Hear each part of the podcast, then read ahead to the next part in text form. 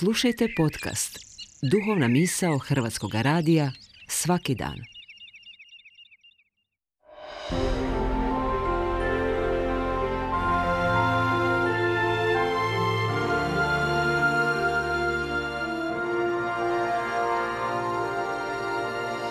Duhovna misao. Urednica je Blaženka Jančić.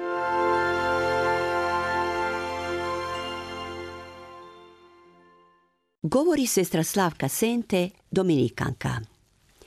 Današnja misna čitanja četvrte nedjelje kroz godinu B može se reći da su u znaku Božje brige za čovjeka. U prvom čitanju u knjizi Ponovljeni zakon, Bog obećava narodu da će mu podignuti proroka kao i će ga voditi i ispravljati i tako prenositi vjeru iz naraštaja u naraštaj. Zato psalmist vapije, o da danas glas gospodnji poslušate, ne budite srca tvrda. Sveti Pavao pak poučava Korinčanem kako se u svakom staležu čovjek može posvetiti bilo oženjen, bilo neoženjen. Važno je pripustiti se Božjem vodstvu. Posebnu pozornost privlači evanđelje današnje nedjelje, Marko 1.21. Isus ulazi u sinagogu gdje su već okupljeni vjernici, žele čuti Božju riječ. Oduševljeno, rekli bismo bez daha, ga slušaju, jer još nikada nitko nije govorio kao Isus. Njegove su riječi prodirale u srce, svatko se u njima mogao prepoznati je li mu život na ispravnom ili krivom putu. Ali odjednom ovo moćno prodiranje u savjesti ljudi prekida agresivna galama opsjednuta čovjeka koji se također našao ovdje. Njemu smeta Isusova blizina, dobrota i milosrđe i želi ga potjerati. Što ti imaš s nama, Isuse Nazarečanine? Došao si da nas uništiš? No, Isuse ne da smesti. Zapovjedi mu da umukne i izađe iz njega. I čovjek u tili čas ozdravi možda možemo usporediti i mnoge naše nazovi vjernike današnjice koji dolaze u crkvu jer idu svi, pa da ne budu iznimka ali nemaju namjeru moliti i slušati Božju riječ, dopustiti da ih ona mijenja. Vidi se to u njihovu ponašanju, pa i u odjevanju, bez trunke poštovanja ili strahopoštovanja. A kad vide da se na to nitko ne obazire, zauzimaju drugu silovitu taktiku, bubnjanje, vikanje, vrijeđanje.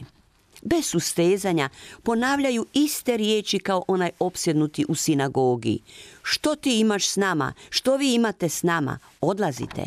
No, i ovdje se vidi da Božje djelovanje u dušama vjernika ne pozna straha. Isus upravo zato došao je da spasi i cijeli, oslobodi čovjeka od vlasti Sotone.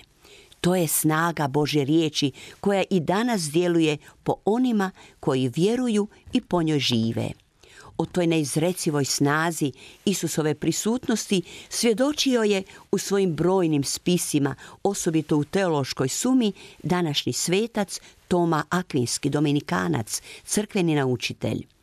On je čitavog života tragao za istinom u molitvi, razmatranju i služenju toj istini, a sve to na tragu njegove poznate teze kontemplata, ali i stradere, razmatrati i drugima davati plodove toga razmatranja.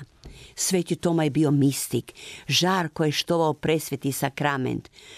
Možda i ne znamo kad pjevamo himan Usta moja uzdižite k preslavnom tijelu glas i krv dragu proslavite što je proli za sve nas. Da su to upravo riječi koje je Sveti Toma sastavio kao i druge euharistijske himne. Važno je istaknuti kako je ovaj najveći teolog crkve u poniznosti osluškivao poticaje duha i to poslušno zapisivao.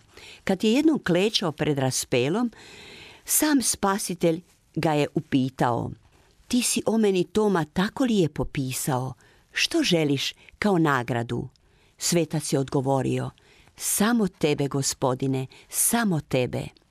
Toma je umro relativno mlad, u dobi od 49 godina 1274. Jednoga je njegova sestra pitala Kako čovjek postaje svecem? Toma je odgovorio, tako da to želi. I to je sve? Začuđeno pita sestra. Toma nastavi. To je sve što možemo učiniti mi. Ostalo čini Bog.